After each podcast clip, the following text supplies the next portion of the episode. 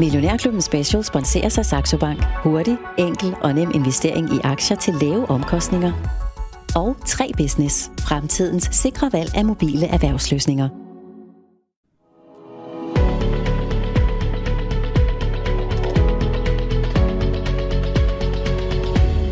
Velkommen til Millionærklubben Special med Pernille Indgaard. Depression, skizofreni, Parkinson, migræne. Over 700 millioner mennesker i verden lider af en hjernesygdom, og Danske Lundbæk er en af de globale spillere, som leverer pillerne, der kan hjælpe. Hans Lundbæk grundlægger selskabet tilbage i 1915, og hans første medarbejder bliver senere hans hustru og grundlægger af Lundbækfonden, der i dag ejer 70 procent af Lundbæk. I de første år sælger virksomheden alt fra maskiner, kiks og udstyr til biografer, men fra midten af 1920'erne bliver lægemidler en del af produktsortimentet, og her i 2021 står Lundbæk bag nogle af verdens mest udbredte behandlinger til hjernesygdomme. Velkommen til Millionærklubben Special, hvor vi i dag går tæt på Danmarks største børsnoterede selskaber. Det gør vi i alle udsendelserne, men i dag der taler vi med medicinalvirksomheden Lundbæk, der har været noteret på børsen i København i 22 år. Jeg er Pernille Ingaard, og med i studiet har jeg administrerende direktør i Lundbæk, Deborah Donshire, og denne udsendelse foregår derfor på engelsk. Deborah, welcome and thank you very much for joining the show. Good morning, Pernille. yes, good you? morning. It's very early today. I'm good. And you? I'm very good, thank you. yeah. Deborah, you were appointed president and CEO of Lundbeck uh, September 2018, and you have more than 30 years of uh, international management experience from the biotech and pharmaceutical industry. But three years ago, you were relatively unknown to, to the Danish audience. Correct. Who, who is Deborah Dunsire? Well, I'm a physician from South Africa, born to Scottish parents who emigrated to Africa. And I've lived in Africa, I've lived in Switzerland, I've lived in the US for 25 years, I've lived in Denmark. So I feel like I'm a global citizen. So your background from some, some Af- South Africa, has that had no impact on, on where you are today? I think it has. I, I think that the passion that I have for sustainability uh, the passion that I have to address inequalities, to uh, eradicate stigma, which are all things that we focus on also at Lundbeck, um, come from that background. What was your, what was your, your view on Lundbeck before you uh, accepted the job as, as CEO? I had come across Lundbeck as a competitor in one of my previous companies, and what I knew about Lundbeck from the outside was how respected it is among psychiatrists and neurologists. It has a long heritage of bringing excellent medicines forward for patients facing brain diseases, and particularly well known in depression, schizophrenia, anxiety. And so I knew Lundbeck as a respected company, a company of high integrity, a company of high science, and great products. A company that always did things the right way, so was well regarded by both patients who they served and also the physicians. What, what, what were your considerations before you accepted the job? Thinking about moving from the US, Boston, where I was living, uh, to Denmark. Uh, but of course, Copenhagen is such a livable city uh, that that was extremely attractive. Uh, the, the job itself is a big job. Uh, it's an important company in Denmark, and it has an important and inspiring purpose. Our purpose is we are tirelessly dedicated to restoring brain health so every person can be their best. And that's what motivates me. My work has to be something that I feel is an important mission in the world and serving patients. I'm a physician by background, and I love to be able to bring medicines that really transform lives forward. And at Lundbeck, I felt I could do that. So, purpose? Purpose is the driver. Mm. So no was not, not an option? I guess no is always an option, but such an opportunity comes around extremely rarely. And this is a, a wonderful mid sized company. It has a great heritage. It has a full value chain from research and development all the way through to the market. Uh, great people active around the globe. So there are so many things that are wonderful about this size and scale of company. It's also small enough that you can still know people around the world. We're only about 5,600 employees around the world. So it's knowable. It's not 90,000 or 100,000. So tangible. We can do things together. Mm. So, what is, mo- what is the most significant difference between leading a, a, company in the US and, and in Denmark? I think one of the things that's very different is the focus on sustainability. It's present in every conversation in business in Denmark, uh, which is becoming more true in the US. I wish it was much more true already, but but the wave is definitely coming. But but here, uh, it's an advanced part of the conversation. So that's been a, a, tremendous education. And if you look at the, the culture in the uh, in the organization, is that different when you lead people in the U.S. and in, in Denmark? I think people everywhere want to be part of a company where they feel they're contributing to an important mission, and so that's common across. In Lundbeck, it's very deep. We have people who've been with the company a long time and who feel very passionately about neuroscience. We also attract uh, talent that is have dedicated themselves to neuroscience, for instance, our scientists. So that focus on, on purpose and mission is common in other places in the world, but at Lundbeck it's very specially focused on neuroscience. So, how will you describe your meeting with the Danish culture and I Danish think it's business a, culture? I, m- meeting people at Lundbeck, people were very open and welcoming. Uh, people have a great sense of humor. They work hard. They also play hard, uh, which is is a tremendous asset. Um, work and life are balanced in a way here that is less common uh, elsewhere in the world. Mm. So that's a very healthy way of being, and it's also a very healthy lifestyle. Has it been difficult for you to to adapt to this culture? I would say no. You know, I've lived in multiple different countries and, and cultures, and I think there there is a, a openness and, and a willingness to learn, a curiosity here in Denmark that's very attractive. Do you have a, a club in Denmark for foreign CEOs? Actually, we're, I'm part of Danish Industries, which is clearly not only foreign CEOs, but some of the foreign CEOs attend. There are multiple groups in Denmark, the Virksomhedsledelse, uh, and I'm part of one of those, which is both Danish and foreign CEOs, which is the mix I like, mm. uh, because I think it's really important to have that mix of local and international. That's what diversity brings us. Mm.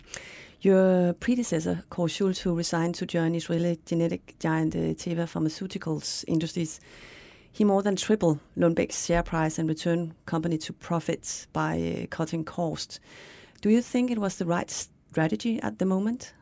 I think Lundbeck did have to streamline, mm. and so that was effectively done. What I have to do going forward is build the pipeline so that we have a sustainable future. Lundbeck has been in business, as you pointed out, for 106 years. And so making sure that the company has the runway with its pipeline to be able to deliver for not only now, but into the decades ahead is an important task. Yeah, but the strategy that Schultz kind of affected out was that uh, what effect did it had on your pipeline? You know, the pipeline had a number of different compounds within mm. it that were traveling through. Unfortunately, there were multiple failures in that pipeline, and so we need to rebuild at this time. Deborah, you took the helm at a time when Lundbeck was looking to make up for uh, declining sales of older drugs whose patent had expired and faced generic competition. You could say you have a pipeline that has kind of dry out. That's kind of the word you can use. There a sense of, of urgency to come up with a new strategy when you joined in 2018? I think it was urgent to to look at the pipeline. Any any pharmaceutical or biotech company is always looking at that pipeline uh, because we work in, in science, the, the science of advancing the frontier of medicine. Mm. And so there's always a risk of failure. So one has to keep the pipeline filled and fresh because we know that not everything will succeed. So it was very important to take action to begin rebuilding that pipeline, both internally and externally. Mm. How is your focus different from Kåre You know, I wasn't here at the time, so I can only tell you about, about my focus. And that's really to build the tremendous products that we have in the market to serve as many patients as possible. And based on the revenue and profitability from those products, to be able to reinvest behind great science in the early discovery pipeline as well as looking externally to add assets alongside our own assets to go forward in the pipeline. Mm. And, and, six months, months after taking the position at, uh, as a CEO in, in Lundbeck, uh, you launched a new uh, strategy, expand and invest to growth. How has that strategy turned into to action? We've done a lot behind that strategy. The first, there are five pillars of that strategy. The first is uh, maximizing our existing brands. So, doing every investment appropriately behind those brands that serve so many millions of patients, 7 million patients a day, are treated on Lundbeck products. More than a quarter of the depression patients in China mm. are treated by a Lundbeck product. So we need to serve the patients we, we have today. And then working on expanding our operating space to be sure that we profit from all the excellent neuroscience backgrounds we have at Lundbeck. We can span not only psychiatry but neurology, and we needed to build the pipeline looking for assets externally while we we uh, nurture our internal assets. Mm. And so that gave us more operating range to look at multiple different indications um, in neuroscience, not a narrow focused set of indications, which Lundbeck had been focused on for a few years. It's no secret that you have had a challenge coming up with, with the new products. When you look at future growth, is that from your own pipeline or acquisition? I think it's going to be from both. Yes. Uh, our top product, uh, the, the largest product for us right now, is a product that came out of Lundbeck's discovery, and that's a wonderful product for depression. And so we will always, and we've had multiple products in our pipeline before that came out of Lundbeck's discovery. So we also have great products that have come in from partnerships or from acquisitions. So our pipeline will always be a blend of both internal and external innovation. Mm.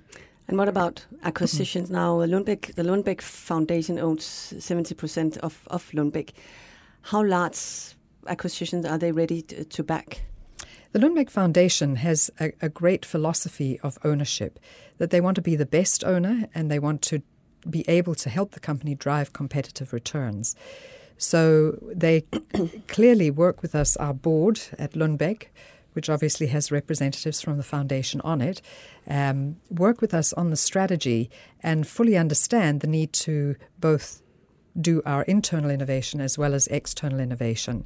And so, what we've said right now is our financial capacity is about one to two billion dollars of acquisition, but it mm. does depend on the acquisition target. Does it come with revenue and earnings now? so, the, there is flex in that number. It's not and what, what kind of, what, what, kind of companies are, are you looking at? We look at multiple different companies. Right now, we're focused on either late stage accretive acquisitions or early stage uh, technologies or licenses that give us er- filling into the early stage of the pipeline. We did do two acquisitions in 2019. Uh, one of an early stage company, Abide Therapeutics, which has brought us novel approaches to old problems like depression, uh, like uh, PTSD, mm. and a lot of other platforms that we can work on to discover new targets for brain disease. And then we acquired Alder uh, uh, Biopharmaceuticals, which brought in our newest uh, product, which is an uh, intravenous infusion for chronic and episodic migraine to prevent migraine. And it also brought a number of other earlier products that are moving through our pipeline right now. Mm. So we're very excited to work with those and the Alder Biopharmaceuticals acquisition requires quite a high level of R&D investment behind that launched brand in migraine um, to further develop it in areas like cluster headache. So right now our R&D budget is pretty full, uh, which is why we'll focus any business development on late stage accretive or early stage at this point in time. So Deborah Dunsire, if we open the helmet to R&D right now, what, what is going on? It's been a transformation. We have refocused the internal discovery in four uh, biologic clusters. Lundbeck had very traditionally been in neurosignaling, uh, depression, anxiety, uh, stress responses, and had been there for many years. Lundbeck had started to move into areas like protein aggregation and protein folding, which are areas like Alzheimer's disease or Parkinson's disease, where proteins accumulate in the brain. So, had a very small uh, early effort there. We've added two clusters, two other biological areas. One is the neuropeptides, like our migraine product, where we can uh, enter into pain syndromes. And then a very important growing area in neuroscience is neuroimmunology. And so that's an area that we've introduced to Lundbeck. That'll give us products that can go forward across these four biology areas into the future. Mm. And that also helps guide our business development. So there's discovery work ongoing in all of those areas, bringing forward new approaches to all of these different brain diseases. Mm.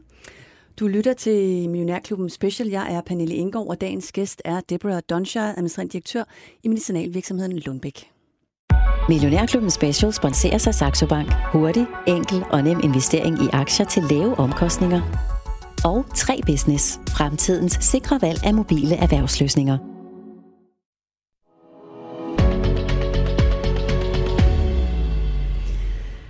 Deborah Donshire, we were talking about your R&D, which is the, the core of, of, of, your business, obviously. And Lundbeck has a, a long history of, of innovating in, in neuroscience. What are the most important landmarks? Going forward or in oh, the past? In the past. Wow, there are many. Uh, but I think Lundbeck has had uh, three very successful products in depression and uh, m- multiple different successful products in schizophrenia uh, over time. We've had products in Parkinson's disease and in Alzheimer's disease for symptomatic treatment of Alzheimer's disease. So I think the, the, the key markers in the, the history of Lundbeck have been those the launch of those antidepressant products um, over time, and then expanding around the globe. We established our first affiliates in Europe uh, 26 years ago now, and then uh, gradually exp- expanded in Canada about 25 years ago.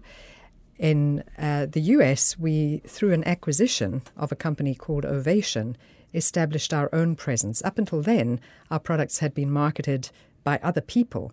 And so we had a suite of rare disease products um, for rare neurology conditions like Lennox Gastaut seizures, um, Huntington's, chorea in the US, but they were only US products. But that really built our US business and then allowed us uh, through partnerships to take our own depression product forward. Mm. Now, with our migraine product, we have our first global independent launch where we're not actually working with a partner uh, anywhere in the world. We're doing it all ourselves. Mm. So Lundbeck has been a growing and maturing company globally uh, over time. We now, uh, in 2019, launched our product uh, for depression in Japan, together with a, a partner, Takeda. Uh, so we have now a commercial footprint in Japan where we had our products marketed through partners before. So we're a growing and maturing company globally. So your growth market, Deborah Dunsire, is that uh, Europe or the States, or are you looking into to Asia also? Right now, we, we have growth across uh, mm. all our markets in our strategic brands. Uh, the US is growing in the strategic brands, but has faced loss of exclusivity of some of those specialty products. Uh, Europe is also growing. It's a tough market, but it is also growing. Why and is it a tough market, Europe? I think the pricing authorities in Europe, with constant price reductions uh, for products, is, makes it uh, a challenging market. Isn't that the same in the States? The, the States doesn't have those uh, mandatory price dedu- reductions. There is rebating, of course, that goes on. Mm. But we are very active in Asia. China is our second largest market. As I said, we've launched our presence in uh, Japan. We have multiple countries uh, around Asia. We're also active in Latin America, Australia, and Africa. So Lundbeck really has, uh, it, within 56 countries, we have offices. And you can use the same product in in Europe and in Asia. Like we we are different. Yes. Yeah. So we test our products and we, we try to get a diverse population in our clinical trials mm. to be sure that the same medicine at the same dose can be used around the world. Um, in Japan, often we have to do extra dose finding studies uh, because sometimes Japanese people, are, being smaller and lighter, may need lesser doses. But actually, for our medicines right now, all of them are dosed the same way around the world. Okay. And with the Vyepti, you entered a growth market for, for migraine prevention, as you have uh, mentioned. Where is uh, Lundbeck's, we could say, edge if you compare to you, um, your competitors, Amgen, Eli Lilly? Our product is has is superb data in not only the chronic uh, migraine prevention, but also in people who are at risk for medication overuse headache. One of the, the difficulties for migraine sufferers is they if they'll get a migraine, they'll take acute medicine, and it may relieve the migraine, but then if they have another migraine soon after, the use of those acute medicines can cause what's called a migraine overuse headache. And then the migraine pers- patient doesn't know is this migraine over- overuse of my medications or is it a migraine? And our product can really address that in reducing the migraine within the first day after it's infused. Because it's an infusion, it's available to the body immediately. And even at 24 hours, 50% fewer patients have a migraine. And that helps them distinguish from a medication overuse headache. So, so which company is your biggest uh, competition on, on, in this area? I would say that we are competitive with all uh, the, the prevention companies, but we're very focused in the specialty segment. So another product that's also injected is Botox for migraine, and that can also uh, be a competitor. So not only are the subcutaneous uh, CGRP molecules uh, competitors, but Botox is also a mm. competitor, and we compare extremely favorably. We have one infusion given every three months, mm. and it prevents uh, the migraines. In 20% of people, 100% of the migraine is reduced. In the stock market, we have a lot of expectations to this new new product. What what are your expectations? Our expectations we made clear when we acquired Alder Biopharmaceuticals. This product is patent protected out till the mid 30s.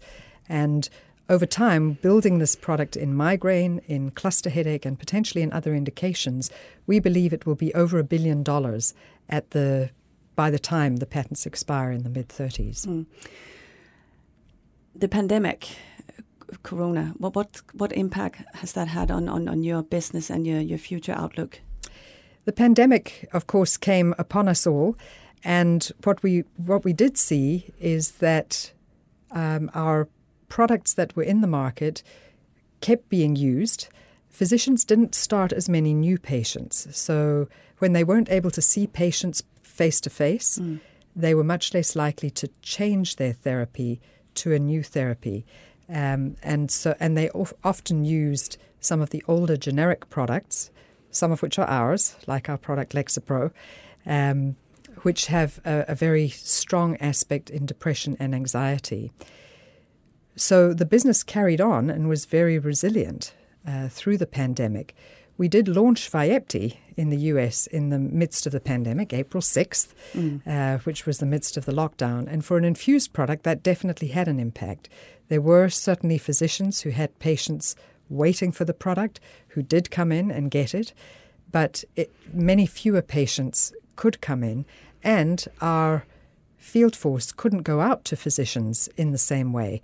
So the launch of Vyepti was definitely uh, slower than we would have anticipated mm. otherwise, but it is starting to show those signs of momentum now as our field forces are able to educate physicians about Vyepti. Any new product, physicians need to learn about and know about. So it's very important that they get that ability to hear about it from the company. Mm um, and to attend educational events, which they couldn't do uh, as much of during the last 18 months. Of course, we did a lot of virtual events.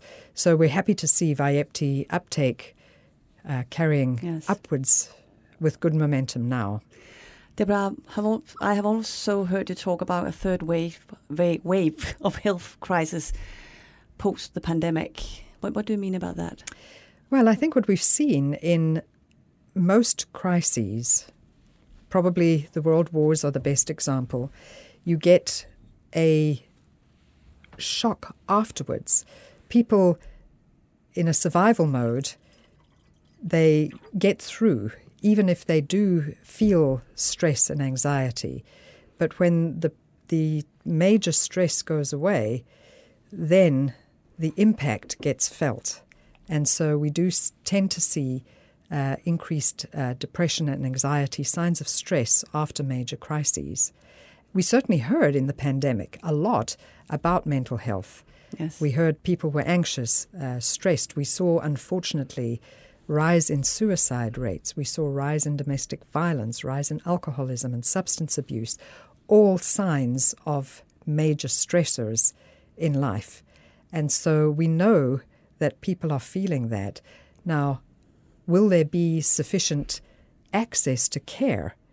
That's an important question because mm. even in developed economies, there are long waiting times for people to seek uh, care for mental illness, and there's still a stigma attached to coming forward. And that's something that Lundbeck stands up for, is to reduce the stigma to enable people to come forward. Mm. And of course, we provide medicines, but people need more than that. Yeah, they I was just going counseling. to ask you when, you when you said care, besides from taking medicine and, and taking drugs, what, what else can we do?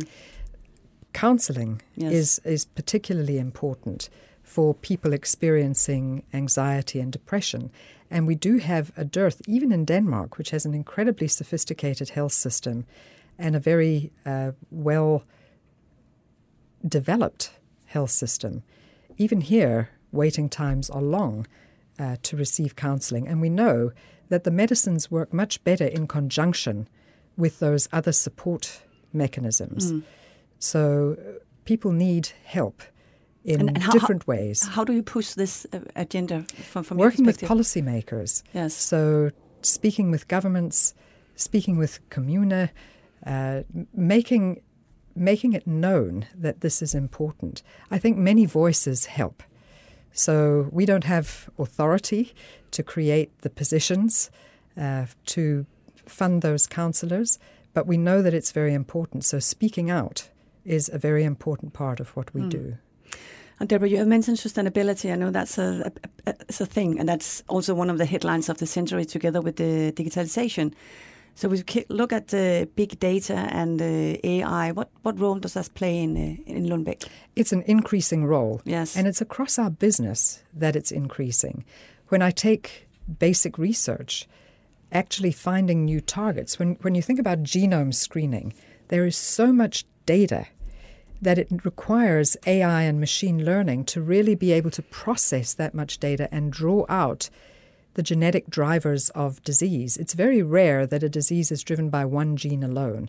There are a few, but in psychiatry, it's, it's usually multiple genes. And for us to be able to ascertain people at risk or people who could benefit from a specific type of therapy versus another type of therapy, we start to use AI to discover new targets uh, for our medicines. In our development organization, doing clinical trials, we use AI to assess how clinical trial sites have performed over, over past trials and how we should predict in the future. In finance, we can monitor and audit through using AI tools. So these are transformative technologies that will affect every area of our business going forward.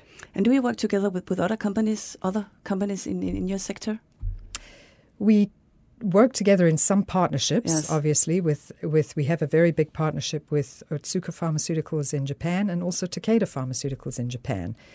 Those have been co-development and co-commercialization partnerships. So we have partnered in thinking about how to develop the products and then in how to commercialize them. So data is the current currency of the future, also in in Lundbeck. No doubt. No doubt. Yeah, and uh, sustainability Deborah How do Lundbeck uh, contribute to sustainable growth? It has been a focus for Lundbeck for many years, and I can only report on great work done by the people mm. of Lundbeck for years. We've had a focus on carbon footprint, and since 2006, we reduced the carbon footprint of our own operations by 70%, and we've committed to another 60% reduction in the next 15 years from our own operations. We work with scope 2 emissions by accessing power differently. So we've become an anchor purchaser from better energy for solar power to facilitate the, the build of solar solar energy plants. We're working with Scope 3 with our supply chain, looking at uh, things like clinical trials. Instead of having patient visits coming in to different medical centres, are there virtual opportunities that can change the carbon footprint and the impact on patients of participating in clinical trials? So we look at every aspect of the business from a carbon footprint point of view. Mm. One of the things I'm very proud of is how we've reduced the use of organic solvents by recycling. Uh, so 5,000 tons of recycled solvents are used every year. That's 5,000 tons less that have to be produced and transported. Mm. So we, we work on everything we do to constantly improve. We also think about the social aspects. So diversity and inclusion, equity and belonging within Lundbeck are critically important. And we look at it across multiple parameters gender, ethnicity, nationality, even neurodiversity. Mm. We are a company focused in disease of the brain. We want to be a welcoming workplace for neurodiverse mm. uh, employees. We also focus on diversity in our clinical trials and have committed to uh, industry standards of improving how we make sure different ethnicities are included in the clinical trials right from the beginning so that we are sure that our medicines are safe and effective, equally safe and effective across all people. So we've focused on that. On uh, governance aspects, we make sure all our employees are trained in compliance. We have a global compliance organization with 17 offices around the world to make sure that we live up to one of our beliefs, which is being responsible that we do everything in the right way. You talked about diversity, Deborah, and being one of the very few female CEOs in, in, in Denmark. Do you see yourself as a as, as a role model? I think anytime you're one of few, mm. you are always, by, by definition, uh, looked at, um, and you are a, a, role model. I would say every male CEO is also a role model for very many people. So there's both a position and a, a gender, uh, but there's probably a, a, higher focus on the, the rarity, and, and it is unfortunately still a rarity mm. uh, to see women CEOs. But it is changing. Uh, since I've been in the uh, pharma and particularly in biotech, we're seeing many more uh, female CEOs. Well, what, what, what, can we do to accelerate that? Do you believe in, in, in gender quotes? You know, we, what we do at Lundbeck is that for every position, we ensure that we look at a diverse slate. Mm. So not only gender, but you know, are we getting different backgrounds and experience and viewpoints, uh, so that we have a, a, diverse viewpoint. And I think making sure that we develop our female talent um, it, by offering the same opportunities as we do for men. Mm. At Lundbeck, I'm very proud of the fact that we are balanced in terms of our gender at most levels of the organization. There are some that we need to do more work, and that's where we put the focus of our attention. Mm. Yeah, sustainability, this agenda, is, it, is that a pressure from the uh, investors, from the community, or is it that, that Deborah Dunsire, I want to do this? Well, as I said, I joined a company which was far along this journey, and it was something that made me proud to join uh, because I think each of us, as, as human beings, at least I hope, want to leave this planet in a better place than we found it, leave our workplaces in a better place than we found them. So, uh, coming alongside a company that was focused on sustainability was very attractive. And it's something that I continue to want to be uh, the leader of a company which focuses on sustainability. So mm. we do have it as our um, our executive management is the steering group for our sustainability efforts, and we look to have metrics that we hold ourselves accountable for in multiple different ways. Of course, there is a push coming from investors, and that's good uh, because companies that are investing in sustainability need support and investors can support that. Investors can also drive behavior by not supporting companies that are not focusing appropriately on sustainability. So mm. I appreciate that push from investors. We also see it from hiring people. Young people want to join companies that are focused on sustainability. It's very important to them. So being active first, make your actions right, but then be outspoken about the actions you are taking and that you will take because it's attractive to employees. Mm. Deborah Dunsire, we have one last question. We talked about landmarks in, in the history. What kind of landmarks can we expect from Lundbeck within the next five and ten years? We'll see new products launched.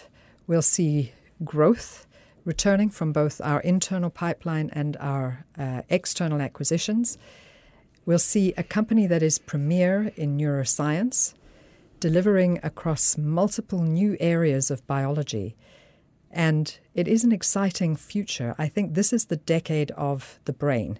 We are uncovering new biologies, we're uncovering new ways to study the brain, and Lundbeck is poised to be able to bring new medicines forward because of that.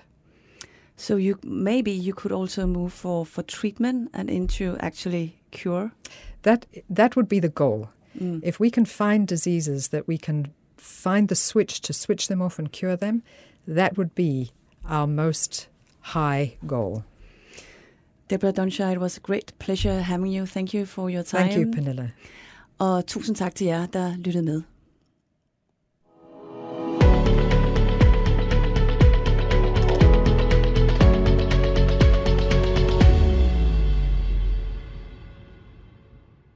Millionærklubben Special sponserer sig Saxo Bank. Hurtig, enkel og nem investering i aktier til lave omkostninger. Og 3 Business. Fremtidens sikre valg af mobile erhvervsløsninger.